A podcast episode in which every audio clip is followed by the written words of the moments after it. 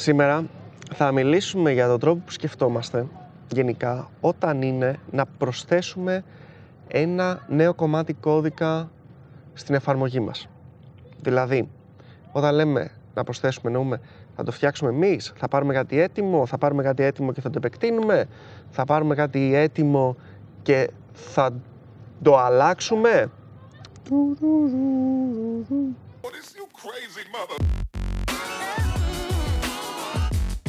Πριν ξεκινήσουμε να πούμε ότι διοργανώνουμε διάφορα workshops κατά καιρούς. Αυτή τη στιγμή έχουμε ενεργό σε React και σε Laravel και πιθανότατα και σε Docker. Δεν ξέρω πότε θα δημοσιεύσουμε αυτό το βίντεο. Link στο description και στο πρώτο comment αν θες να γραφτείς. Είναι διήμερα, οκτώ άτομα maximum. Θα δώσουμε την καλύτερη δυνατή προσοχή που μπορούμε να δώσουμε και πραγματικά πιστεύω ότι είναι το καλύτερο δυνατό workshop που θα μπορούσαμε να κάνουμε και που έχουμε δει κιόλας, πιστεύω. Anyway, λοιπόν, θα ξεκινήσουμε. Okay. Ένα πολύ φλέγον θέμα που απασχολεί γενικά την ελληνική κοινωνία σήμερα. Την ελληνική κοινωνία. Όλη okay. την ελληνική. Δηλαδή, μου πήρε τηλέφωνο η γιαγιά μου χθες και μου λέει: θέλω να βάλω σε, σε ένα Joomla site που έχω μια, ένα plugin. Και της λέω: η γιαγιά, τα έχουμε πει αυτά τα plugins. λέω, μην το παρακάνεις. Έχεις διαβάσει τι κάνει. Δεν θα φορτώνει σελίδα. Ξέρεις τι κάνει. Δηλαδή, πώς θα βάλεις έτσι το plugin. Ε, μου λέει: θέλω να βάλω κάτι με άρ ες ες να βγάζει. Κάτσε ρε, εντάξει, άρ ες ες. Δεν το κάνεις μόνος, αλλά. Πού το βρήκες. Είναι, είναι trusted. Το βρήκες στο GitHub. Πότε έγινε το τελευταίο commit. Πόσους maintenance έχει. Αυτά τα σκέφτεσαι καθόλου. Λοιπόν, κάτσε, κάτσε να το πάρω από την αρχή. Όχι ότι η γιαγιά σου δεν έχει φοβερό use case. Τι γίνεται τώρα. Θέλουμε να φτιάξουμε κάτι καινούριο. Σκεφτόμαστε, ρε παιδί μου, θέλουμε να προσθέσουμε ένα νέο feature. Που αυτό το νέο feature μπορεί να είναι. Ε, θέλω να βάλουμε ένα subscribe button με email, ξέρω εγώ, στο, στο site μας. Οκ, okay, θέλουμε. Ένα newsletter ουσιαστικά. Ωραία, θέλουμε να βάλουμε ένα subscribe button, δηλαδή θέλουμε να βάλουμε ένα τι εξ τι. Και ένα button. Το τι εξ τι τι είναι. τι εξ τι, ένα text field. Text τι εξ τι. Που το είπα πολύ, πολύ backend. Πολύ backend. Δηλαδή. Θα το σκέφτεται. Ναι. Μόνο που δεν είπα, θέλω ένα βαρκάρ. Ένα βαρκάρι. Θέλουμε ένα text box και θέλουμε και ένα submit button και να πηγαίνει ο χρήστης να βάζει το mail του και αυτό το mail να πηγαίνει σε μια λίστα. Okay. Θα το σκέφτεται δηλαδή στη βάση κάπως. Ναι. Αυτό. Και είναι πολύ απλό. Είναι, είναι πολύ απλό use case αυτό. Θα μπορούσαμε να έχουμε και πολύ πιο σύνθετο use case, αλλά ας πούμε αυτό το πολύ για απλό use case. Για αρχή νομίζω είναι ok. Τι κάνεις. Τώρα τι κάνεις. Και έστω ότι έχεις ένα website. Γράφεις Drupal. Τι θα κάνεις. Πραγματικά, επειδή οι φόρμες του Drupal, αν και είναι δίκο από μαχαίρι, μου αρέσουν πάρα πολύ, θα το φτιάχνα μόνος μου. Απλά θα έφτιαχνα ένα καινούριο controller και θα πήγαινα να έφτιαχνα ένα καινούριο form με το form builder που έχει. Ναι, και εγώ. Κυρίως γιατί είναι, είναι πάρα πολύ εύκολο. Είναι πάρα πολύ εύκολο και το έχω δει πάρα πολύ αυτό σε, σε site builders που είναι προγραμματιστές. Γιατί αν ο άλλος δεν είναι προγραμματιστής, είναι ok. Πηγαίνουν και το φορτώνουν στα modules. Πολύ άσχημα όμως. Δηλαδή, κάθε, φορά εγώ... που, κάθε φορά που μου λέει κάποιος φίλος μου ή ξέρω οποιοδήποτε ρε παιδί μου, φίλοι μου, φίλος μου, κάποιος που ξέρω και κάνει ξέρω εγώ τέτοιο. Η γιαγιά σου. Η γιαγιά μου, εντάξει, το έχει λύσει το θέμα, το κόψαμε αυτό. Σε μερικά σεμινάρια στα workshop μας και είναι ok πλέον. Καλό. Κλείνω ε... το μάτι, δεν ξέρω αν φαίνεται με το γυαλί. Εγώ δεν φαίνεται, φορώ γυαλιά. Και δηλαδή μου, ξέρω εγώ, μου λέει έχω ένα WordPress site και φορτώνεις σε δεκαπέντε δευτερόλεπτα και δεν παίζει αυτό. Του λέω πόσα plugin έχεις, μου λέει εκατόν πενήντα. Του λέω τι κάνουν, αυτό μου λέει, βάζει ένα κόκκινο border, αυτό εδώ πέρα ξέρω εγώ βάζει από κάτω ένα footer γιατί τα έγραψες μόνος σου. Υπάρχουν ήδη έτοιμα, ναι, αλλά αυτά κάνω αυτό το πράγμα. Και πραγματικά δεν ξέρω. Δηλαδή, ήμουνα και εγώ κάποτε αυτός ο developer. Ήμουν και εγώ κάποτε developer που θα έκανα search να βρω το module που κάνει αυτό. Θα το έβαζα, λέω configuration, feature έτοιμο. Αλλά πραγματικά, οκ, okay, εντάξει, δούλευε. Ναι, είχε το θέμα ότι άμα βάλεις δεκαπέντε, το ένα θα κάνει το query, το άλλο θα κάνει το query, το άλλο θα κάνει το query, η πρώτη σελίδα θα φορτώνει σε δεκαπέντε δευτερόλεπτα. Δεν μπορείς να βάλεις caching, δεν μπορείς να κάνεις εκείνο, δεν μπορείς να το πραγματοποιήσεις. Για να κάνεις μια αλλαγή πρέπει να πειράξεις είκοσι πέντε χιλιάδες αρχεία. Οκ, okay, ναι, μπορεί να είναι καλό σε ένα σημείο, αλλά δεν είμαι σίγουρος. Δεν ξέρω σίγουρα ποια είναι το, το όριο. Δεν ξέρω αν υπάρχει όριο. Και εγώ δεν νομίζω ότι υπάρχει όριο. Δεν, δηλαδή προσπαθώ να, να, να μην χρησιμοποιήσω. Δηλαδή να μην χρησιμοποιήσω καθόλου. Ε, νομίζω ότι επειδή έχουμε καεί κιόλας, γιατί όταν πας σε ένα σημείο, όταν έχεις ένα σι εμ ες παραδείγματος χάρη και αρχίζεις και του φορτώνεις τώρα modules ή plugins αναλόγως ή components, δεν ξέρω, αναλόγως oh, το whatever, libraries. Libraries και τα λοιπά. Και για, ξέρεις, φορτώνεις τώρα μία library η οποία κάνει ένα plugin το οποίο κάνει δεκαπέντε διαφορετικά πράγματα και εσύ χρησιμοποιείς μόνο το ένα. Και τα υπόλοιπα δεκατέσσερα μένουν, μένει κώδικας, έτσι χωρίς λόγο. Που μπορεί να στο καθυστερούν, μπορεί και όχι. Και μετά στο τέλος, παιδί μου, πραγματικά δεν ξέρεις πού είναι το πρόβλημα. Δηλαδή δεν ξέρεις ακριβώς για ποιο λόγο είναι. Πώς σας το πω, ρε παιδί μου, για, να, να το θέσω σε ένα, σε ένα άλλο plane, ας πούμε τώρα.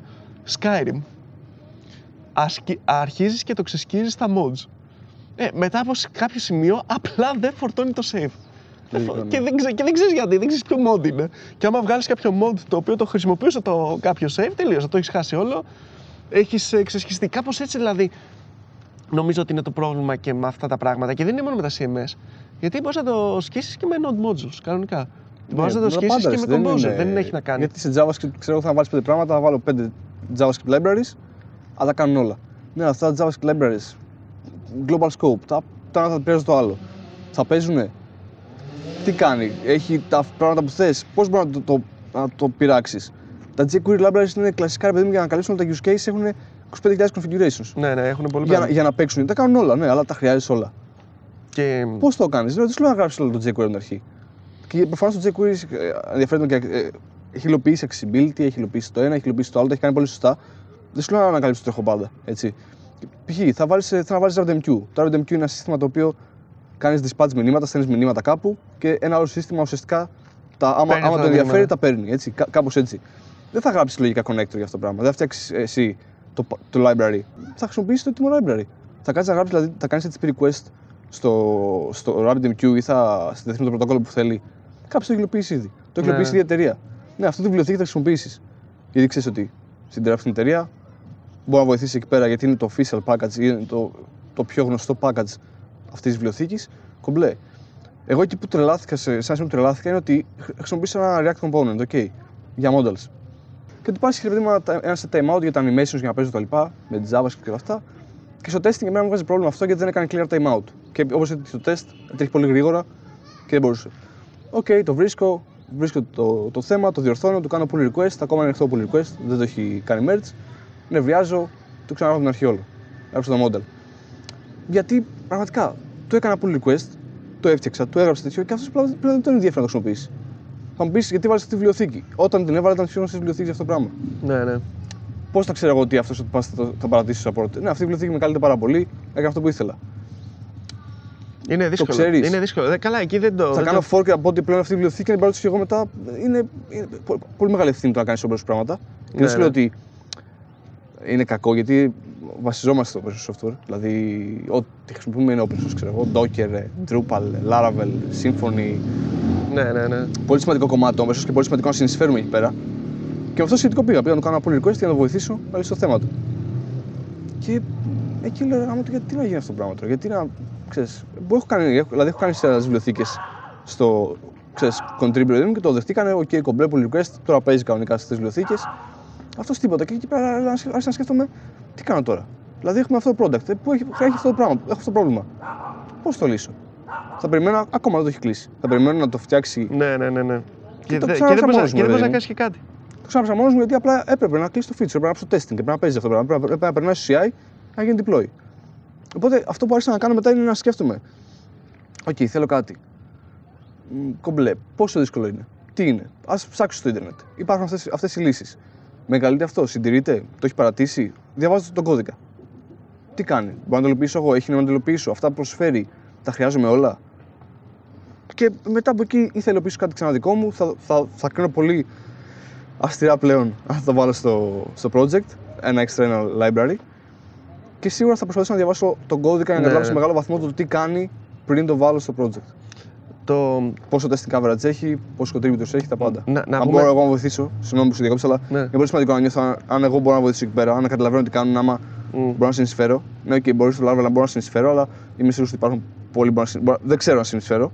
Μάλλον μπορεί να ξανασυνεισφέρουν. Κατάλαβες τι εννοώ. Όχι για να εργαστείς στο Laravel, αλλά δεν χρειάζεται να ξανασυνεισφέρεις σε όλα. Το, το Laravel είναι, είναι μια περίπτωση. Το οποίο θα αργήσει πάρα πολύ. Είναι framework, δεν ναι, είναι καν library. Εκτός. Εκτός ότι, όχι, εκτός ότι είναι framework, είναι ένα framework το οποίο είναι πάρα πολύ γνωστό. Δηλαδή, το Laravel δεν πρόκειται από τη μία μέρα στην άλλη να σταματήσει. Δηλαδή, όταν είναι να πεθάνει το Laravel, θα το καταλάβουμε τέσσερα πέντε χρόνια πριν. Σίγουρα. Γιατί είναι τόσες εταιρείες που το χρησιμοποιούν. Οπότε, θα αρχίσουμε να βλέπουμε τα σημάδια πολύ πιο πριν και τέσσερα πέντε χρόνια πριν θα πούμε ναι, το Laravel δεν αξίζει τώρα, έχει πεθάνει, ας πούμε. Κάπως έτσι θα, θα το καταλάβουμε. Mm. Αλλά ξέρεις, ένα μικρό, ένα μικρό library δεν μπορείς να το καταλάβεις τώρα. Δηλαδή, ένα library που το χρησιμοποιούν ας πούμε εκατό sites, εκατό websites, εκατό εταιρείες, αυτό μπορεί πραγματικά να πεθάνει από τη μία μέρα στην άλλη. Μα μία πας. μέρα να συντηρείται και την επόμενη μέρα απλά να μην δουλεύει σε πι έιτς πι επτά κόμμα τέσσερα και τελείωσε. Μα αυτός άμα πιέ, το έχει κάνει την εταιρεία του. Α, κλείσει την εταιρεία. Ή φύγει την εταιρεία, πλέον το ενδιαφέρει, δεν το συντηρεί. Έχει αλλάξει stack. Έγραφε πι έιτς πι, τώρα γράφει Ruby. Πάρα πολύ, πολύ στάνταρ αυτό. Πολύ στάνταρ. Όχι από πι έιτς πι σε Ruby, αλλά γενικά ναι, να, ναι. να αλλάξει τελείως. Το stack του. Πλέον πάνω το ενδιαφέρει. Μπορεί να μην, δηλαδή, άμα δεν βγάζει δουλειά. Και είναι και ένας βασικός λόγος που ήθελα, επειδή μου πάντα ήθελα να κάνω ένα δικό μου package, ένα δικό μου library, να το βγάλω, να το συνεισφέρω και εγώ στην κοινότητα κτλ. Και σκεφτόμουν, αυτό που σκέφτομαι πάντα είναι η ευθύνη ότι το χρειάζομαι στην καθημερινότητά μου. Πώς μπορώ να βοηθήσω, θα το, πόσο καιρό μπορώ να το συντηρώ, πόσο χρόνο μπορώ να, να, έχω, να δίνω σε αυτό το πράγμα. Είναι οκ, okay, προφανώς παιδί μου, αλλά και τα αυτά βίντεο είναι contribution στην κοινότητα. Δηλαδή, ότι κάνουμε βίντεο για Laravel είναι contribution στο Laravel. Δεν θεωρώ ότι είναι διαφορετικό γιατί βοηθάμε κόσμο να μπει στο Laravel που αυτό μπορεί να κάνει contribute, ε, contribute στο ίδιο το repository. Okay. Δηλαδή, ο, δεν είναι το, το contribution δεν είναι μόνο το να πας να ψάχνεις κώδικα, είναι το να γράψεις documentation, το να γράψεις ένα άρθρο, το να κάνεις ένα βίντεο. Ναι, ναι, ναι. Όλα, Όλα αυτά είναι είδος contribution, να κάνεις μια μετάφραση. Το να κάνεις ένα κιου έι, δηλαδή ένα, ένα manual test. Να, όταν βρεις ένα bug, να κάνεις ένα, ένα τέτοιο. Ένα bug report. Ένα bug report και να το αναλύσεις. Όλα δηλαδή, αυτό, αυτά είναι, είναι contributions. Δηλαδή, βοηθάς να αναπτυχθεί αυτό το software. Δεν σημαίνει αναγκαστικά πρέπει να γράψεις κώδικα για να το βοηθήσεις, μπορείς να δώσεις λεφτά. Αν αυτό μπορείς να δώσεις λεφτά, κάνει το net, ξέρω εγώ, εκατό ευρώ, κάνει το net δέκα ευρώ, κάνει το net δύο ευρώ. Όλα αυτά είναι τρόπο, τρόποι για να βοηθήσει να αναπτυχθεί το, το open source software. Και πραγματικά φύγαμε πολύ από το, το plugin, αλλά είναι πολύ σημαντικό το, στο πώς να επιλέξω ένα plugin, πότε να βάλω ένα plugin. Ναι, οκ, okay, δηλαδή, άμα δεν ξέρω να γράψεις κώδικα και θες να κάνεις ένα site, και πάλι θα σκεφτείς, οκ, okay, έχω βάλει κάτι το οποίο κάνει caching στο, στο query και κάτι το οποίο ξέρω εγώ κάνει ε, cast στη σελίδα. Μ, μ, να επιλέξω ένα, γιατί ξέρεις πώς θα παίξουν τα δύο μαζί. Δηλαδή, μην το παρακάνεις να βάλεις τα πάντα. Προσπάθησε ναι, ναι. να βάλεις όσο πιο λίγα γίνεται. Γράψε κάτι εσύ, άμα, άμα μπορείς, άμα δεν μπορείς. Δεν ξέρω, ψάξτε πάρα πολύ. Τι χρησιμοποιείτε, το χρειάζεσαι, είναι η καλύτερη λύση. Δηλαδή, εντάξει, νομίζω ότι δεν μπορούμε να. Το site builder που δεν ξέρει προγραμματισμό. Δεν νομίζω ότι μπορούμε να το καλύψουμε με αυτή τη συζήτηση, γιατί δεν το νιώθουμε. Γιατί πολλές φορές, ρε παιδί μου, βλέπω άτομα που κάνουν, που κάνουν WordPress sites. Μιλάμε άτομα που κάνουν WordPress sites. Το αντιμετωπίζουν τελείως διαφορετικά. Τελείως, ε, που, όχι που κα, καταλαβαίνεις, όχι που προγραμματίζουν με WordPress, που στείνουν WordPress mm. sites, που, είναι, που δεν ξέρουν προγραμματισμό. Και το αντιμετωπίζουν τελείως διαφορετικά. Οπότε δεν ξέρω ακριβώς τι ναι, να τους. Ε, έχουν τέτοια προβλήματα όμως. Ε, έχω, δη... έχω κάνει ένα WordPress site αυτή τη στιγμή που παίζει εδώ και τρία χρόνια. Πάνω στο τέτοιο, στο SiteGround, κάνει το, το SiteGround έχει auto-update. Ναι, ναι. Δεν κάνει ποτέ update. Έχω γράψει δικό μου theme, παιδί μου, γιατί ήθελα αυτό το πράγμα. Ήθελα να, να κάνει μόνο το update. Και απλά τρία χρόνια παίζει μόνο του. Συντηρείται μόνο του. Το κάνει, έχω πληρώνω ουσιαστικά το server που ίσως είναι πιο ακριβώς από το να βάλεις ένα digital ocean ή κάτι ναι, τέτοιο. Το... Αλλά κάνει update μόνο του. Και επειδή το... δεν έχω plugins για να θε... σπάσουνε, κάνει update μόνο το, του. Το θέμα είναι ότι εσύ δεν χρειάστηκες plugins γιατί έφτιαξες το δικό σου theme. Το καταλαβαίνω προφανώς. Το, το... Γι' αυτό σου λέω για τους site builders δεν ξέρω. Ναι, αλλά είναι επιλογή. Να, να σκεφτείς, να, να σκέφτεσαι λίγο παραπάνω αυτό το theme. Οκ, okay, το βρήκα, είναι, είναι αυτό που θέλει. Αλλά πού το βρήκα. Βρήκα σε ένα broken στο και το κατέβασα. Βρήκα το δικό μου theme που είναι τελείως για το δικό μου case και το κατέβασε και το βάλε. Ναι. Ε, προφανώς το theme θα σπάσει. Δεν είναι από το official WordPress ε, repository με τα themes το οποίο θα κατεβάσεις, τα γίνει update κτλ. Καταλαβαίνεις τι δηλαδή. Η απόφαση ακόμα και στο site builder δεν θα είναι διαφορετική. Ναι, τα, έχει... τα ίδια προβλήματα θα έχουμε. Τα ίδια, συντήρηση, ναι. αυτό το πρόβλημα. Πρόβλημα είναι συντήρηση. Α, απλά ο site builder έχει το μόνο, το μόνο που μπορεί να κάνει να επιλέξει. Ε, ο προγραμματιστής έχει, έχει και την επιλογή και να το γράψει και να το φτιάξει. Συμφωνώ απόλυτα. Απλά... Που, είναι, που, του δίνει, που του δίνει ένα φοβερό προβάδισμα, ρε παιδί μου, σε αυτό το πράγμα. Ή και, κάνει. Και τέτοιο. Και... Φοβερό μειονέκτημα ότι θα τα γράψεις όλα μόνος σου και θα ναι, είναι καλά. Χειρότερα. Δηλαδή ε, πάλι είναι. Α, ναι, αλλά αυτό είναι, είναι παγίδα. Ναι, είναι παγίδα, αλλά αυτό είναι στην ψυχοσύνδεσή του. Ναι, σίγουρα. Δεν έχει, ο άλλος δεν έχει την επιλογή. Ο προγραμματιστής έχει την επιλογή. Τώρα, αν προγραμματιστής. Πάντα έχει την επιλογή μας κώδικα. Είναι... Δεν είναι α, κάτι τέτοιο. Να το πάρουμε έτσι, ναι. Δηλαδή δεν είναι ότι είναι. Λοιπόν, όλοι οι site builders θα μάθουν κώδικα. Όχι αναγκαστικά, παιδί μου, απλά δεν είναι τόσο την επιλογή. Αν μάθεις, μπορεί να μάθεις. Δεν είναι κάτι. Δεν κάνουμε κάτι ιδιαίτερο. Πατάμε τέτοια κουμπιά τα οποία τελικά βγάζουν νόημα. Ε, Αλλά είναι, είναι, είναι η συντήρηση, είναι η ευθύνη της συντήρησης. Η ευθύνη του θα, θα παίζει αυτό πάντα. Πόσο καιρός να παίζει. Γιατί κάνεις ένα site με κάποια λεφτά. Α, αξίζει αυτά τα λεφτά να, να σας κάνεις τα plugin κάθε μήνα ή κάθε μέσα στον χρόνο πέντε φορές και να. Γιατί να μην πάρεις πέντε στάντα πράγματα, να τα βάλεις, να παίζει πάντα, να σου ok, τα updates να πηγαίνουν όλα καλά. Ή άμα δεν παίζουν, λες downgrade στην παλιά έκδοση security τέτοιο και. Ε, παίζει. Το χάσεις security, ναι. Και... Τι κάνεις. ε, Wix Wix και Squarespace.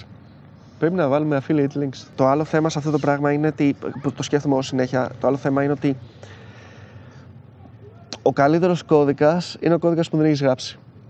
Δηλαδή να δούμε λίγο και την αντίθετη πλευρά. Σίγουρα. Να δούμε και την αντίθετη πλευρά, να δούμε, ok, καλά κάνουμε και το, αντί να πάρουμε ένα εξωτερικό dependency, να πούμε ότι μπορούμε να το φτιάξουμε εμείς αν είναι εύκολο και γρήγορο. Αλλά ο καλύτερος κώδικας είναι ο κώδικας που δεν έχεις γράψει. Τι σημαίνει αυτό? Σημαίνει ότι από τη στιγμή που γράφεις ένα κώδικα, πρέπει αυτός ο κώδικας να ξέρεις ότι δουλεύει, να το τεστάρεις, να το, το συντηρείς και όλα αυτά τα σχετικά. Και πολλές φορές το να παίρνεις κάτι έτοιμο σημαίνει ότι, με τη λογική πάντα ότι αυτό το έτοιμο συντηρείται, ότι αυτό δεν θα χρειαστεί εσύ ποτέ να ασχοληθείς με αυτό το πράγμα. Απλά θα πρέπει να κάνεις τα updates, που και τα updates μπορεί να είναι αυτοματοποιημένα. Δηλαδή, ε, βέβαια αυτό πάει στην αντίθετη πλευρά, δηλαδή πάει στο προγραμματιστή ο οποίος θα κάτσει να τα φτιάξεις όλα μόνος του, το οποίο είναι το μεγαλύτερο λάθος για μένα ever. Εντάξει, υπάρχει να κάνει ένα τέτοιο στη μέση, δηλαδή, ουσιαστικά το πώς θα γράψεις, δηλαδή το καλύτερος κώδικας αυτός που δεν έχει γράψει. Είναι γι' αυτό που λέμε ότι μπορεί να υλοποιήσεις ένα feature με εκατόν πενήντα γραμμές που είναι τελείως πεταμένα όλα και να το υλοποιήσεις με δεκαπέντε γραμμές. Και, ναι, αυτό, ναι. Και αυτό μπορεί να ερμηνεύεται και έτσι. Όχι αναγκαστικά ότι δεν το γράφει καθόλου Σ, και το χρησιμοποιεί αλλού. Ναι, σωστά, σωστά. Είναι, δηλαδή είναι, είναι ξέρεις, υπάρχει ένα μέτρο φυσικά στο πράγμα. Ε, το, το, το, το θέμα μου είναι, ρε παιδί μου, να πάρουμε ένα μεσαίο site. Δηλαδή να μην πάρουμε ένα site το οποίο να είναι. Ή εφαρμογή, ένα, ένα site. Πα, όχι, όχι. Site, site, άστο site. Αν και εφαρμογές είναι λαγωγά. Λοιπόν, ας μην πάρουμε ένα site το οποίο είναι ένα static site ή ένα site παρουσίασης, ας πάρουμε ένα e-shop. Παραδείγματος χάρη. Αυτή τη στιγμή για e-shop δεν μπορώ, δεν μπορώ να το χωνέψω κάποιος να το φτιάχνει μόνος του. Δεν, δεν ξέρω, δηλαδή, να γράψτε μας στα σχόλια, δηλαδή, πραγματικά τι πιστεύετε για αυτό το πράγμα. Για αυτό το πράγμα. Εγώ δεν μπορώ να το χωνέψω. Δηλαδή, υπάρχουν τόσες λύσεις αυτή τη στιγμή, το, άπειρες λύσεις που πραγματικά πριν δέκα χρόνια υπήρχαν ούτε το ένα δέκατο από αυτές. Και α, ε, όταν λέμε λύσεις, εννοώ λύσεις δηλαδή που όχι ότι κάποιος τυχαία έφτιαξε κάτι και το παίρνεις εσύ και το χρησιμοποιείς, με community στρελά από πίσω. Δηλαδή υπάρχουν Magento, υπάρχουν OpenCart, υπάρχει WooCommerce, υπάρχουν έτοιμες πλατφόρμες as a service. Δεν μπορώ να φανταστώ κάποιος να φτιάχνει shop μόνος του, δηλαδή βοηθήστε με. Δεν ξέρω, δεν είχα ποτέ shop, οπότε δεν είμαι σίγουρος ότι μπορώ να σου απαντήσω. Ή, ξέρεις, και να σου πω, ναι, η άποψή μου είναι ότι σίγουρα θα πας σε κάποια λύση γιατί είναι πολλά πράγματα που πρέπει να σκεφτείς. Όπως και το, το framework, δηλαδή. Ε, εγώ είχα κάνει. Θα το φαντάζομαι. Είχα κάνει shop μόνος μου. Μην το βλέπετε τώρα σοβαρό, πάει, ήταν πολύ μεγάλος καγκούρας. Ναι, ε, είχα κάνει shop μόνος μου και το ξύλωσα άλλο. Το ξύλωσα όλο και, κατε, και μετά έβαλα. Είχε βγει σε production ή το ξύλωσες πριν βγει σε production? Πριν βγει. Πάρε καλά. Το ξύλωσα όλο και έβαλα Joomla. Και αυτό μετά το κάποια στιγμή το ξανά φτιάξα σε Drupal. Αλλά ναι, δηλαδή τα, τα αδιανόητα πράγματα που πρέπει να σκεφτείς για να φτιάξεις ένα e-shop είναι, δεν, δεν υπάρχει, δηλαδή δεν, δεν γίνεται να τα σκεφτεί ένας άνθρωπος αυτά τα πράγματα. Και δεν μιλάμε μόνο για security. Άνθρωπος τα σκέφτηκε. Ε, τα σκεφτήκαν άνθρωποι. Ναι, ναι, αυτό. Τα σκεφτήκαν άνθρωποι, αυτό Σωστά, είναι το θέμα. Ναι. Δηλαδή, ξέρεις, ξεκινάς τώρα και να φτιάξεις λέμε το προϊόν, εντάξει, θα κάνει και ένα checkout αυτό. Οκ, okay, λέει καλάθι. Οκ, okay, ποσότητα στο καλάθι. Οκ, okay, να βγάζεις από το καλάθι. Διαφορετικά μεγέθη, να... διαφορετικά χρώματα, διαφορετικά το ένα, διαφορετικά αποθέματα. ΦΠΑ, κουπόνια. Ε, ναι, μεταφορικά. Ναι, σίγουρα. Ε, δηλαδή. Είναι περίεργο, ναι. Κατηγορίες, τάξη, υποκατηγορίες. Δηλαδή είναι πολύ αστεία πράγματα. Τέλος πάντων, οπότε και αυτό θέλει μια τέτοια. Και αυτό θέλει εκεί πέρα, από την αντίθετη πλευρά, μια, μια ρύθμιση για το τι πρέπει να κάνεις. Και νομίζω ότι είναι ξέρεις ανακατηγορία. Δηλαδή να, να σκεφτείς, ρε παιδί μου, όσο μπορείς, γιατί αυτό μαθαίνεται, να σκεφτείς όσο μπορείς πόσο θα σου φάει αυτό χρόνο μελλοντικά, άμα κάνεις τη μία πλευρά, άμα επιλέξεις τη μία πλευρά ή την άλλη. Που και αυτό μαθαίνεται. Απλά πρέπει όμως να το έχεις στο μυαλό σου. Δηλαδή προ, να προσπαθήσεις να το κάνεις στην αρχή. Κάτι που με ενοχλεί πάρα πολύ σε μερικά πράγματα που είναι έτοιμα είναι πώς θα το κάνω extend. Γιατί έχουν φτιαχτεί για κάποια use cases, έχουν φτιαχτεί γενικά use cases. Ναι, ναι. Και εγώ δεν κάνω, κάτι γενικό, δεν κάνω γενικό use case στην περίπτωση που το χρησιμοποιώ π.χ. Δεν θα το χρησιμοποιήσω για κάποιο γενικό use case που μου δίνει ήδη έτοιμο. Ξανα κάνω άλλα δέκα πράγματα. Στην τελική ίσως είναι τα πιο εύκολο να ξαναγράψω. Είναι, εκεί πέρα είναι το εξής. Το άλλο κομμάτι δεν είναι συντήρηση, ναι, ναι. είναι το... Είναι... Παίρνεις κάτι που κάνει α και εσύ να πας στο γ και τελικά άμα, για να το φτάσεις στο γ, που θα το φτάσεις στο γ, πρέπει να, να, να σου πάρει τον πενταπλάσιο χρόνο να το ξαναγράψεις στην αρχή, για να κάνει μόνο το δικό σου. Είναι, εκεί πέρα είναι το, το εξής. Άμα έχεις... Που, αυτό είναι ένα red flag που, το, που πρέπει να το δεις. Άμα κάνει δέκα πράγματα, ένα plugin, ένα library, και εσύ χρησιμοποιείς μόνο το ένα, μάλλον δεν θα σε βολέψει αυτό το library. Και γιατί... δεν μόνο το ένα, και άμα δεν κάνει ακριβώς το που θες να κάνεις εσύ. Ναι, είναι γι' αυτό. Κάνει το ένα, το κάνεις στο περίπου και λες εντάξει, θα το πειράξω λίγο. Ποτέ δεν πειράζουν τον κώδικα του library το ίδιο. Θα κάνω update. Βασικό. Ναι, ναι. Αν το κάνεις, τελείωσε. Αν το κάνεις, ειδικό, το έχεις γράψει εσύ. Ναι. Τελείωσε. Και, και μάλιστα έχεις γράψει κάτι που δεν έχεις γράψει εσύ. Ιδέα. Οπότε πρέπει να συντηρήσεις κάτι που δεν έχεις γράψει εσύ. Ναι, είναι βασικό αυτό. Είναι, είναι πολύ αστείο. Αλλά αυτό νομίζω με κρυβίζει παραπάνω από το να μην υποστηρίζεται πλέον. Δηλαδή το να, να πρέπει να το πάρω και να, για να, να καλύψει τις ανάγκες μου. Να πρέπει να το αλλάξω πάρα πολύ, αυτό νομίζω με κρυβίζει παραπάνω. Γιατί νιώθω ότι πληρώνω για άλλον. Δηλαδή, εγώ πάλι να αποφάσω προφανώς, αλλά. Στην τελική, αφού δεν το ήθελα, γιατί το έβαλα. Αφού δεν. Εντάξει, θα το κάνω αρχή μόνος μου. Τε, εγώ ήθελα απλά έναν point που να κάνει αυτό το πράγμα. Γιατί να βάλω τώρα βιβλιοθήκη να μου κάνει αυτό. Δεν το θέλω αυτό το πράγμα. Α, βάλω, το φτιάξω μόνος μου. Ναι, ναι. Ε, δηλαδή, για να, να πάω να φτιάξω, ξέρω εγώ, ποιοι authentication. Τώρα τελείως παραδείγματα, τελείως στοιχεία, ρε μου. Να πρέπει να κάνω είκοσι πέντε αρχεία και να πάω να πειράξω και λίγο εκείνο και λίγο εκείνο. Δεν θέλω. Ας, θα το γράψω την αρχή μόνος μου. Ναι, ναι. Είμαι, είμαι okay με τον εαυτό μου. Θα γράψω λίγο testing, θα σκάσει πέντε bucks στο production και θα χάσω τη δουλειά μου. Αλλά θα είμαι ήρεμος. Α, οκ. Θα είμαι ήρεμος όμως, δεν θα με κάνω. Πλάκα μου. Το σοβαρά. Το μέτρο, πάντα. Ένα κλασικό παράδειγμα που έχω δει πάλι απ' την άλλη είναι... Ξέρεις, αυτό που... Ξέρεις, τώρα μιλάς με κάποιον ο οποίος είναι προγραμματιστής και προσπαθεί να βρει ένα συνδυασμό plugins που στο τέλος να κάνουν ένα πράγμα και δηλαδή το, το research του συνδυασμού των plugins slash modules που έχει κάνει για να, για να βγάλει το feature. Μην υλοποιήσει και το τέστη μαζί. Ναι, δηλαδή πραγματικά θα μπορούσε, θα μπορούσε πραγματικά απλά να κάτσει να το φτιάξει μόνος του. Και μιλάω για απλά. Ε, ένα πολύ απλό πράγμα, ρε παιδί μου. Ένα πολύ απλό πράγμα. Π.χ. για το συνδυασμός cookie notice με τζι ντι πι αρ. Αυτό που είναι ένα πολύ τέτοιο. Μπορείς πραγματικά να κάτσεις να βρεις, ξέρω εγώ, το συνδυασμό από όλα αυτά που να δουλεύει. Αλλά τώρα το φτιάξεις μόνος σου είναι πολύ απλό. Είναι αστείο απλό και, και, έχω, και έχουμε πέσει και εμείς αυτή την παγίδα. Ας πούμε, η Χριστίνα στο Drupal site που έχουμε ξεκίνησε και ε, κατέβασε ένα module και το εγκατέστησε και μετά εμείς θέλαμε να το συνδέσουμε με το Google Analytics. Οπότε ε, προσπάθησε να δει πώς θα το συνδέσει, ξέρεις, με το Google Analytics για να μην σε κάνει track κτλ. Ε, δεν γινότανε.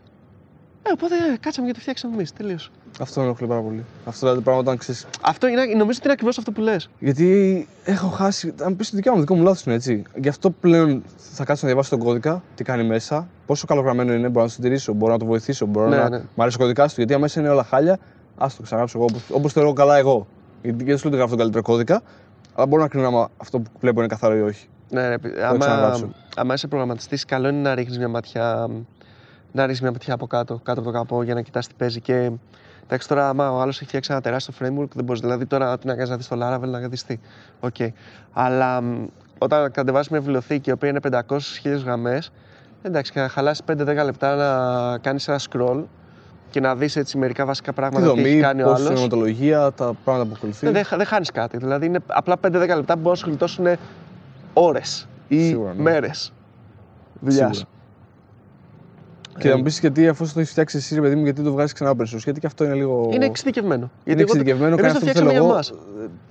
Δηλαδή, θα βγάλω κάτι το οποίο με βοηθάει. Το να βγάζω τον κώδικα που έχω κάνει, ρε παιδί μου, που επειδή το βρήκα, δεν μου έκανε. Να το βγάλω κι εγώ, θα είναι ακριβώς το ίδιο πρόβλημα. Ναι. Θα βγάλω κι εγώ ένα δικό μου κομμάτι και ένα δικό μου κομμάτι. Καλύτερα να βρούμε μια λύση γενική, να το υλοποιήσουμε εκεί πέρα.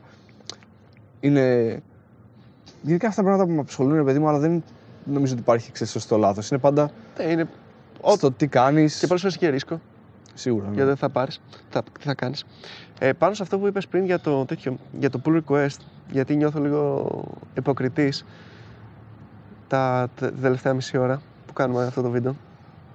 Επειδή έχω φτιάξει ένα τέτοιο, έχω φτιάξει ένα module στο Drupal, το οποίο το χρησιμοποιούν αρκετά, αρκετά το χρησιμοποιούν διάφορα sites και μου, έχει κάνει, μου έχουν κάνει δύο τρία pull request. Δεν συμφωνώ με όλα, αλλά τα έχω αφήσει έτσι εκεί πέρα. Μα νομίζω τώρα που θα τελειώσουμε αυτό το βίντεο. Θα πάω να θα πάω, το... θα πάω, θα πάω να τα κοιτάξω. Άντε, max την επόμενη εβδομάδα. Max δηλαδή μέσα σε ένα-δύο μήνες θα τα. Max μέχρι το δύο χιλιάδες τριάντα θα είναι εκεί, ρε παιδί μου. Όντως πρέπει να κάνω κάτι. Πού είναι αυτό το πρόβλημα. Το να τους πεις, ρε παιδί μου, ότι απλά δεν συμφωνώ με την υλοποίησή σου. Δεν μου αρέσει, έχεις κάποιο τον ήχο εκεί πέρα. Δεν συμφωνώ με την υλοποίησή σου, δεν μου αρέσει. είναι ok. Αποδεκτό γιατί έχει feedback. Ξέρει ότι. Ξέ, ξέρει ότι ρε παιδί μου δεν του άρεσε η υλοποίηση, μπορεί να το διορθώσει, μπορεί να του πεις: άλλαξε παρακαλώ αυτό, ή δεν θέλω να πάει προς αυτή την κατεύθυνση το module μου ή το ναι, package ναι. μου. Αλλά τον αφήσει λίγο στο κενό, αλλά τώρα μου έχει αφήσει ένα ακόμα ανοιχτό και έχω ένα πολύ request. Ναι, ναι. Δεν κάτι τρελό έτσι. Όπω νιώθω πολύ χάλια τώρα. Πέραγα μου το. Πραγματικά εγώ θα κάνω πολύ request, τρελαίνω δηλαδή. Με, δεν θυμάσαι. Κάθε φορά που κάνω πολύ request κάπου είμαι. Ακόμα δεν πάτησα. Μου πέρασε δέκα λεπτά, ακόμα δεν μου πάτησα. Θα πάω να το κάνω accept το δικό σου. Το βάζω. Εμείς μετά σε μοίρα. Δεν βάζαμε το τελευταίο. Και είναι μεγάλη χαρά, δηλαδή να κάνεις κάτι και δίνεις κάτι και το αποδέχονται, λες θα βοηθήσει εγώ εκεί πέρα. Πολύ σημαντικό. Πείτε μας τη γνώμη σας για το πώς χρησιμοποιείτε εσείς τις βιβλιοθήκες και πώς σκέφτεστε για να χρησιμοποιήσετε μια βιβλιοθήκη. Επίσης, μην ξεχνάτε τα workshop μας. Έχουμε Laravel, React και Docker. Αναλόγως πότε θα δημοσιεύσουμε αυτό το βίντεο. Link στο description και στο πρώτο comment. Δεν μ' τόσο πούσα τόση ώρα. Oh. Κάποια στιγμή θα το κάνω. Κάντε like, subscribe και γράψτε μας στα σχόλια την άποψή σας για τα packages, τα libraries και τι κάνετε.